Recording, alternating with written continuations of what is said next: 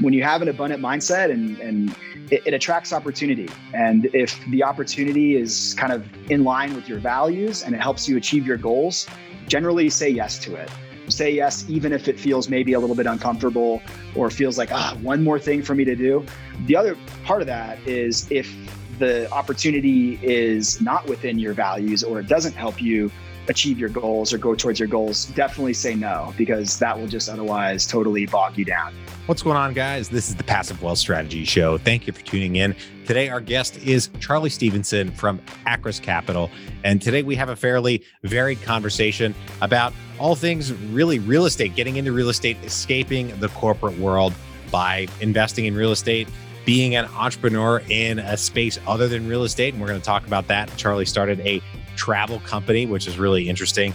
Uh, exited that company and got into the corporate world and then ultimately escaped the corporate world through real estate investing. Also, spends a lot of his time traveling the world using that passive cash flow from his real estate investments. We talk about all of that.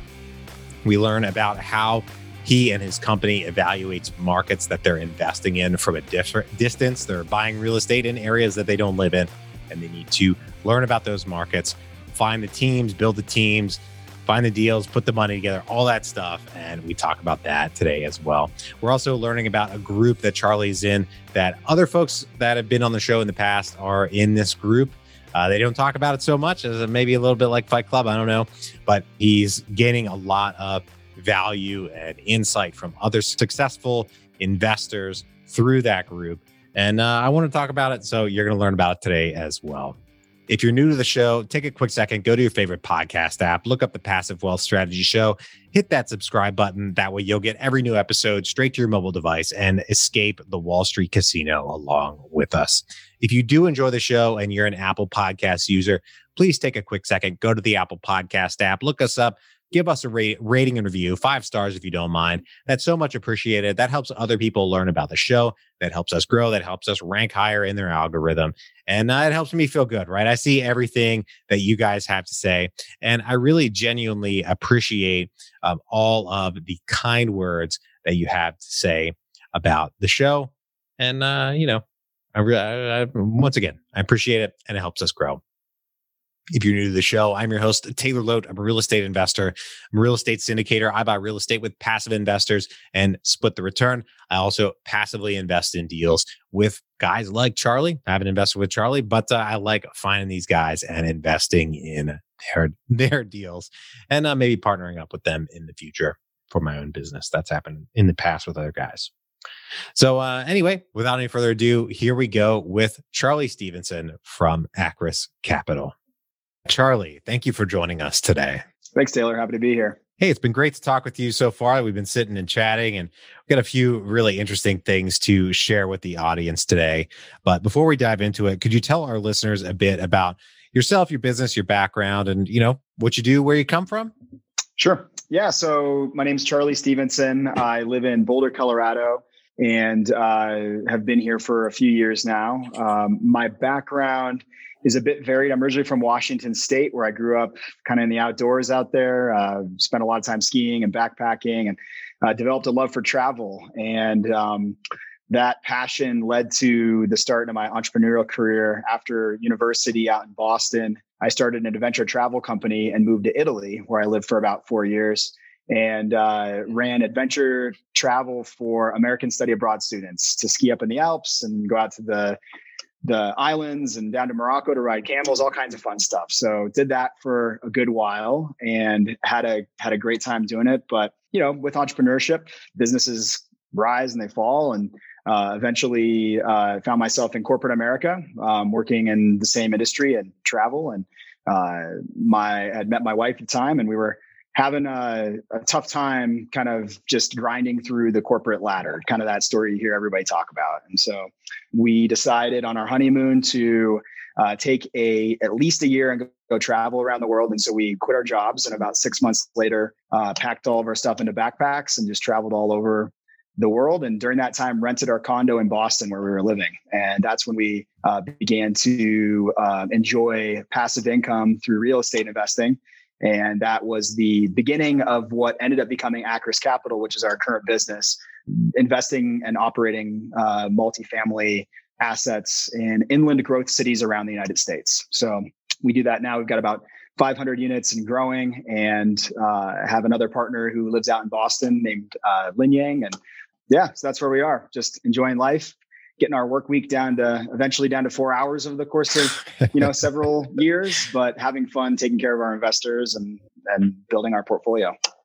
That's awesome, man. It sounds like uh, you you know you've had a, a, lot of fun over the years. What was the name of your travel company, by the way? I'm just curious. It was yeah, it was called Snow or Sand Adventure Travel. ah, that's pretty cool. Yep. That's pretty yeah, cool. It was, it was, a good time. We had another one called Off the Grid Excursions too, but that only lasted for about a year. Uh, hence the the businesses that also fail.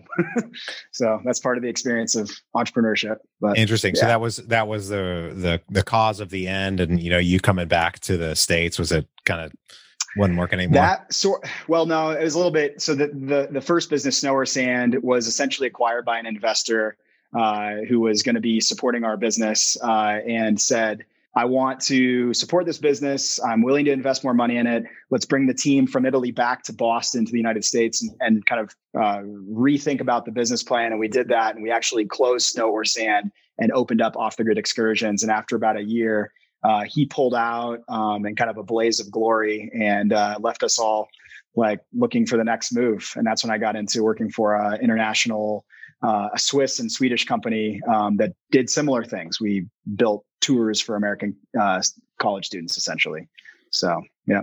Awesome. Well, that's a, a fantastic, I suppose, early education on uh, starting a business and I suppose things that can go right and things that can go wrong. That's, that's, oh, yeah, great. To- totally.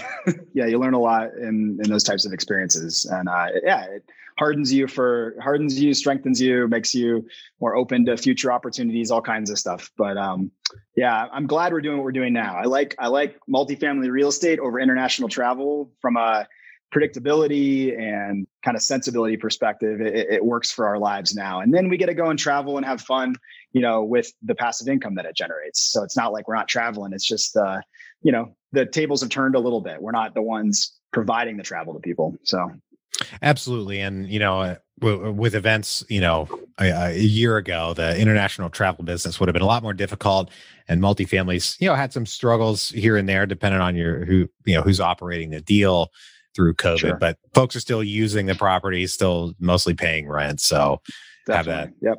Have that going for it, and uh, yep. you know today there's a few things I wanted to learn about from you, and and first just like some some fun deals that you've done. We talked about that before we started hit hit record and uh, you know, mm. break into some of the the the oddball, I suppose, if you will. Yeah, as you've done over the years. Yeah, so I mean, I think the first few deals that we did early in our multifamily kind of acquisition uh, strategy were some of the really interesting ones, and then I'll jump to kind of some of the stuff we're seeing these days.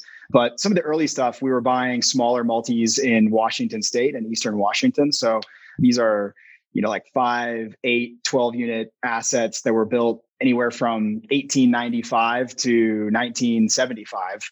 So all kinds of you know different types of assets of different vintages. The very first deal we ever bought was unique because it was a uh, essentially a four unit, which was an old Victorian home that had gotten converted into a four unit multi with a small house behind it that was being used as a fifth unit. And we saw that and said, well, that's an opportunity to parcel that off and run it as a fix and flip. So we actually sold that single that little single family as a fix and flip and then kept the four unit and um, we're able to create a lot of value out of that. So that was a pretty unique deal. It also had a seller financing component when we bought it. So we actually ended up not even having to use a traditional lender which was great for our first deal because a lot of times banks don't want to talk to you if you don't have a track record in that in that world. So that was a, uh, one of our kind of hairiest but also best deals as our first deal. It also helped us learn a ton and build experience and, and figure out what we needed to do to do bigger deals. So in the middle, we did some kind of more traditional, larger multifamily value add deals that you hear a lot about people talking about, you know, like a 324 unit that was a B plus with a, a light interior renovation value add. Um, and that asset did really well for us. We did that. We did that in partnership with some teams in Florida and Texas but it wasn't quite as interesting as maybe some of the stuff we're starting to see just because you know um, i don't know it's fun to look at deals that have unique components, unique uh, business plans. And because of today's really super competitive environment, the really vanilla value add multifamily deals um, are just getting snatched up by institutional investors or people that are paying a lot, lot more money. And so, frankly, they don't often pencil out for us. So the stuff that we end up finding that works has some weird component, like maybe it was a a red line hotel at one point and it's being converted into a multifamily and is 50% of the way there. And the current developer is ready to wash his hands clean of it and move on. So we put we've been putting offers out on stuff like that. We're about to go under contract on a uh, much smaller deal but it's a development deal actually in um, in one of our newer markets. Uh, not that new but you know one of the markets we entered in the last year. And that's interesting because it came out of a bankruptcy court. Uh, the current developer all of his investors were scared during covid. They pulled out somehow. He lost you know his financing and it went to bankruptcy. And so we snatched it out of that. So these types of deals are kind of what we're doing which is fun. It's got us kind of on our feet. It's a little bit you know different than our straight up normal core competency but it's it's forcing us to learn more about development elements and um, you know different financing structures et cetera. So i'm, I'm really enjoying that kind of stuff. Nice. So there's a, a pretty wide variety, uh, maybe not even wide variety, but a lot of multifamily uh, types of deals in there. Are there any, mm-hmm. you know, tough lessons that you've learned along the way, or that you, have learned by, you know, picking up a deal from somebody, right? That that dropped the ball. I mean, that's what I always try to extract is, you know, those tough lessons that you've picked up, so you know, we don't need to learn them the hard way ourselves. Well, certainly I mean, making sure that you're entering markets and entering asset classes in a really intentional way um, so that you don't, you know, enter into a market that and waste a bunch of time building relationships where there's there's not growth and path and progress. You know, uh, I'd say one thing that that we learned uh, the hard way and and thankful not the hard way. Thankfully, we didn't acquire an asset in this market was uh, pre-COVID. We were looking at uh, the Minneapolis market, which is a really great market. Um, you know, there's a lot of development happening there. There's a lot of um, beautiful multifamilies that are ripe for reposition. But the uh, regulatory environment is becoming more and more onerous, and uh, it's harder to enact a business plan because maybe the landlord-tenant balance of rights and power has really shifted more towards the tenants, which um, we want to take care of our tenants absolutely too in a really fair and just way but we also need to be able to enact a business plan. And so we started to see that happen in some of the West Coast markets.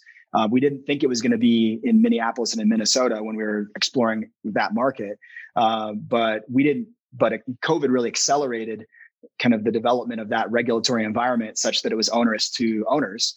And so we actually pulled out after spending about two or three months, you know, in earnest, building relationships with the brokerage, building relationships with investors, et cetera, and uh, had to kind of start from scratch in a different market. So we ended up, you know, developing in other places. So I guess that's one one little thing that you know, make sure you know the market you're entering into from a regulatory environment. Is it going to support a business plan that might be value add that has you moving rents up and needing to be able to really stabilize your tenant population? So that's one thing.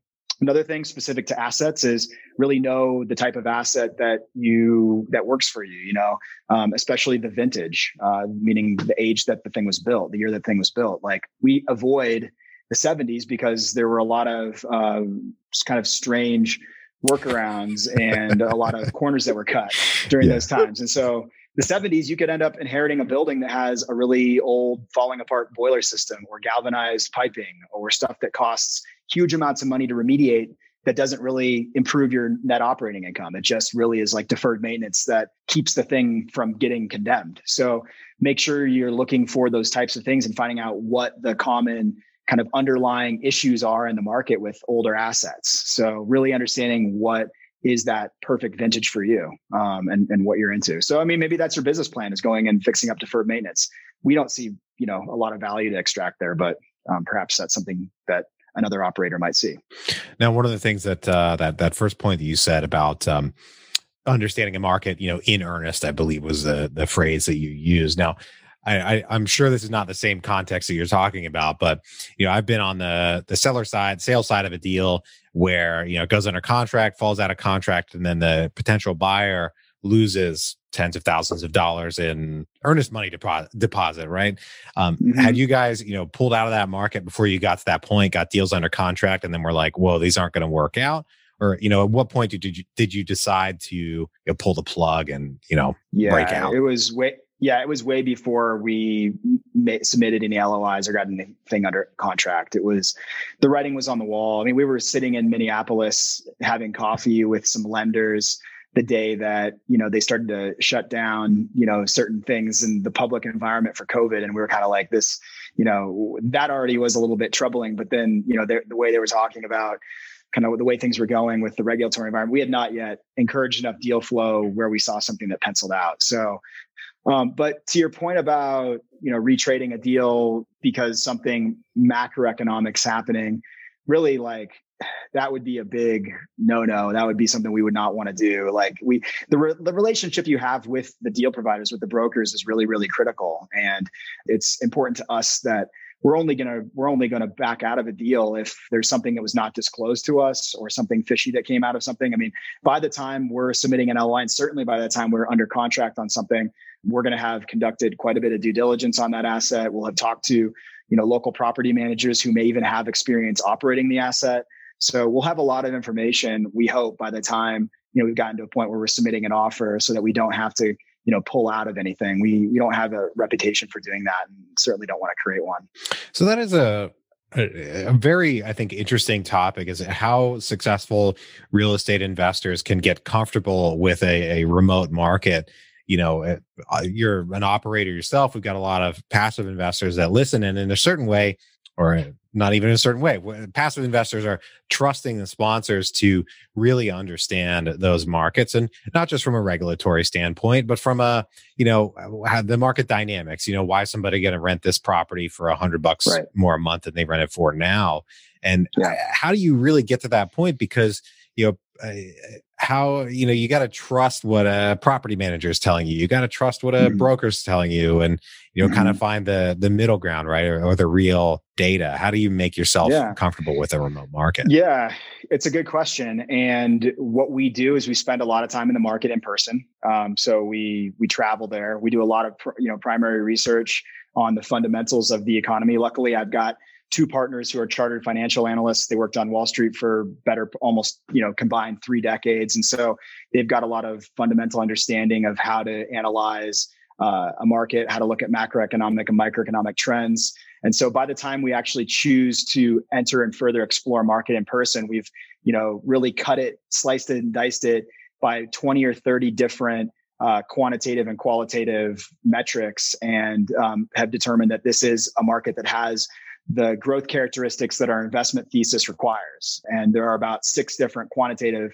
characteristics that are necessary for us to uh, even further explore markets. So once that box has been checked, and we know that this is a growth, growing market with path and progress that's inland, uh, then we go there and we spend time talking to every person that's willing to sit down and have a coffee with us. These are brokers of all sizes. These are wholesalers. These are agents uh, property managers of all sizes, uh, local connections, friends, members of the GoBundance group that I'm a part of. You know, we create a, a pretty robust infrastructure in that market to develop a mosaic of opinions and a mosaic of information that we can then sort of distill the the kind of the ultimate you know what's happening here and you know a, a big part of that is the property manager that we select a big part of that is you know, kind of looking at what other peers are doing in that market and what they're seeing.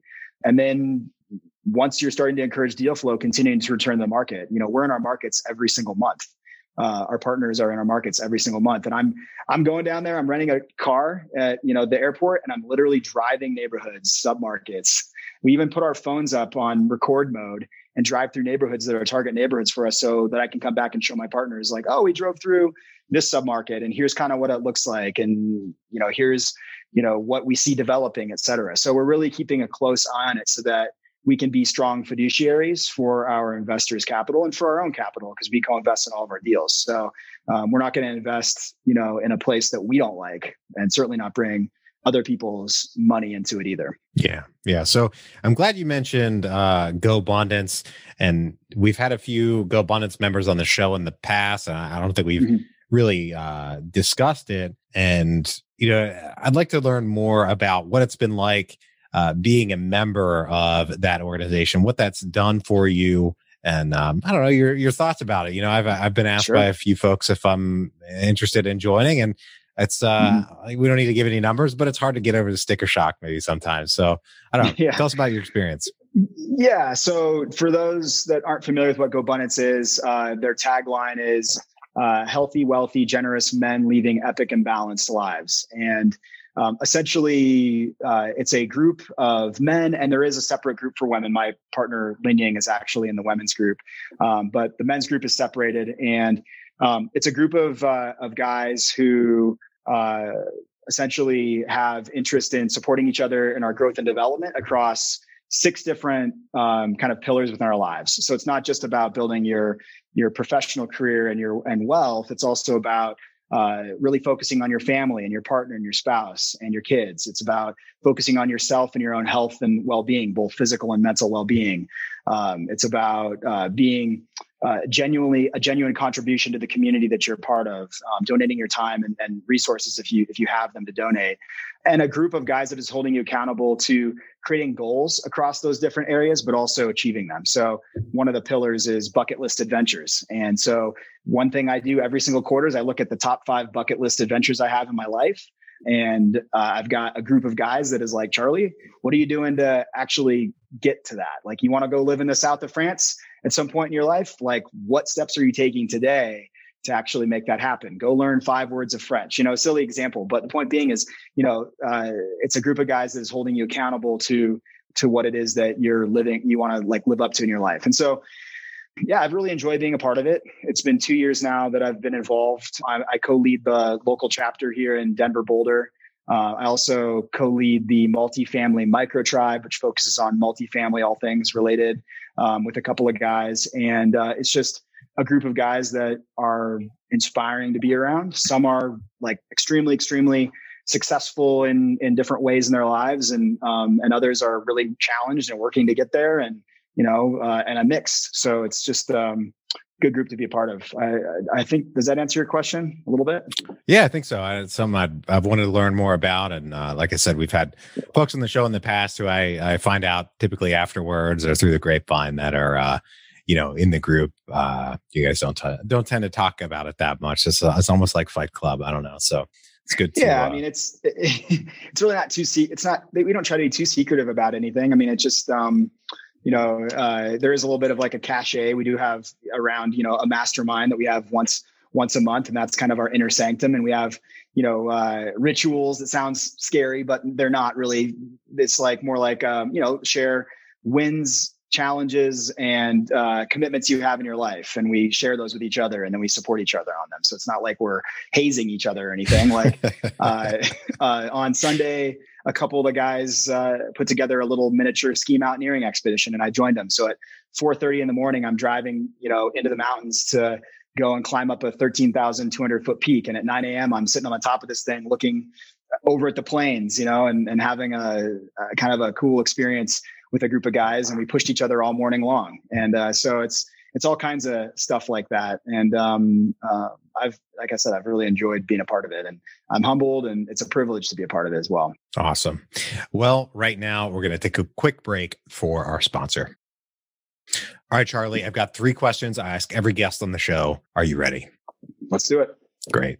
First one What is the best investment you ever made other than in your education? Yeah. Um, so, I mean, I, I mentioned it a little bit earlier. I think the best investment we made was probably our first investment because it was, it, it affirmed our business plan. Um, it was this small multifamily that I mentioned that was a, ended up just being a five unit, you know, and it didn't, you know, it's not a, not a big asset. And certainly it's not a main focus for us to look at stuff like that these days, but it was uh, in Spokane, Washington, and it was, uh, you know, in my hometown and we bought it for around $300,000. We enacted a business plan and in 14 months or 16 months, we sold it for 550. So uh, that gave us repaid our, our, our kind of startup capital for our business. It gave us some more capital to deploy. It was the track record we needed to have the bank start to take us a little bit more seriously and allowed us to get a line of credit um, taught us about seller financing. It taught us about the types of assets that we wanted to buy from a vintage perspective. So we knew we didn't want to buy anything that was built like right after the Civil War. um, so I mean, it was like all kinds of learnings wrapped into it. We had a an excavation project on it that that almost hit a gas line. So we had to learn about all the different risks of excavation and how to deal with the local government and skid, you know, kind of grease the skids for certain projects to go forward. So it was just a good overall education. Um, and uh, it also felt good to kind of contribute back to my local community where I grew up. Nice, nice.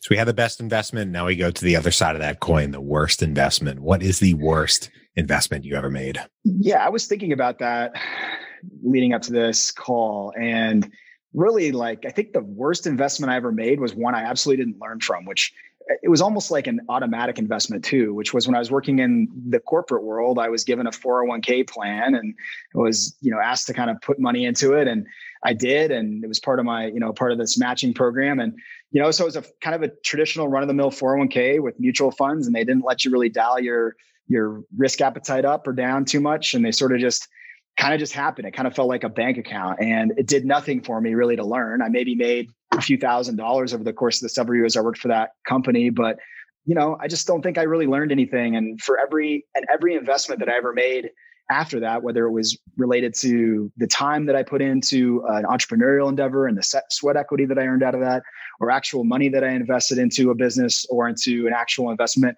I feel like I always learned something from it. I learned, you know, what to do or what not to do. You know, I made connections with people that benefited my life in some way or another and, and enriched you know my life and my experience and so that when i look back at all my invest my my career of investing that that just stands out as total vanilla that just never really did anything for me so that i think that was the worst investment i ever made and it was almost automatic i couldn't i don't know if i could have even avoided it so nice yeah my favorite question here at the end of the show is what is the most important lesson you've learned in business and investing yeah, I love this question. I love this question. So it was immediately clear when I read this. I think it's having an abundant mindset, um, and a mindset that that there is a lot of pie out there for everybody. You know, there's a lot, a lot of opportunity. There's a lot of deals. There's a lot of capital to deploy.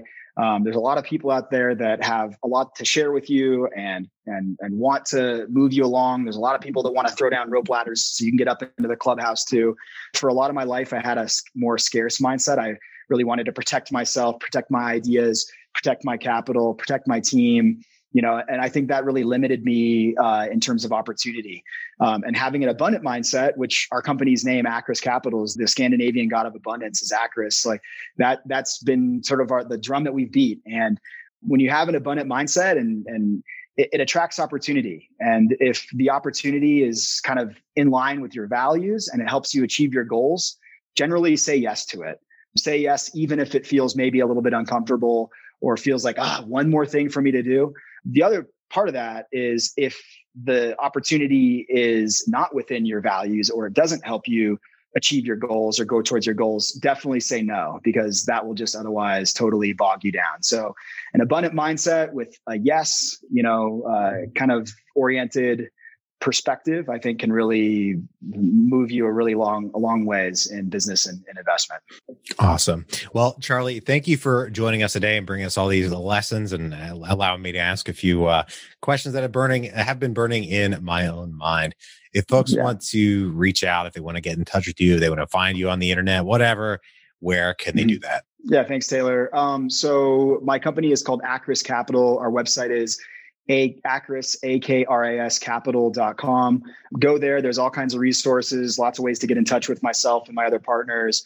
We've got an ebook there you can download that talks all about our company. And you can also connect with us via uh, Facebook and LinkedIn. We're on all the different traditional social spaces. So, yeah, happy to connect with you. Just reach out. Um, again, my name is Charlie Stevenson, and you'll be able to find my contact information uh, anywhere on our website. But uh, yeah, thanks, Taylor. I really appreciate your time today. It's been fun. Yeah, likewise. Thank you for joining us. And thanks everybody out there for tuning in. If you're enjoying the show, please take a second, leave us a rating and review on Apple Podcasts. It's very much appreciated. That helps other people learn about the show, helps us grow in the Apple, Apple algorithm and all that kind of stuff that just helps other people get their ears on the show and grow along with us. If you know anyone who could use a little bit more passive wealth in their lives, please share the show with them and bring them into the tribe. Make your own little uh, GoBundance group and get together, start growing your wealth through real estate investing. Thank you for tuning in once again. I hope you have a great rest of your day, and we'll talk to you on the next one. Bye bye.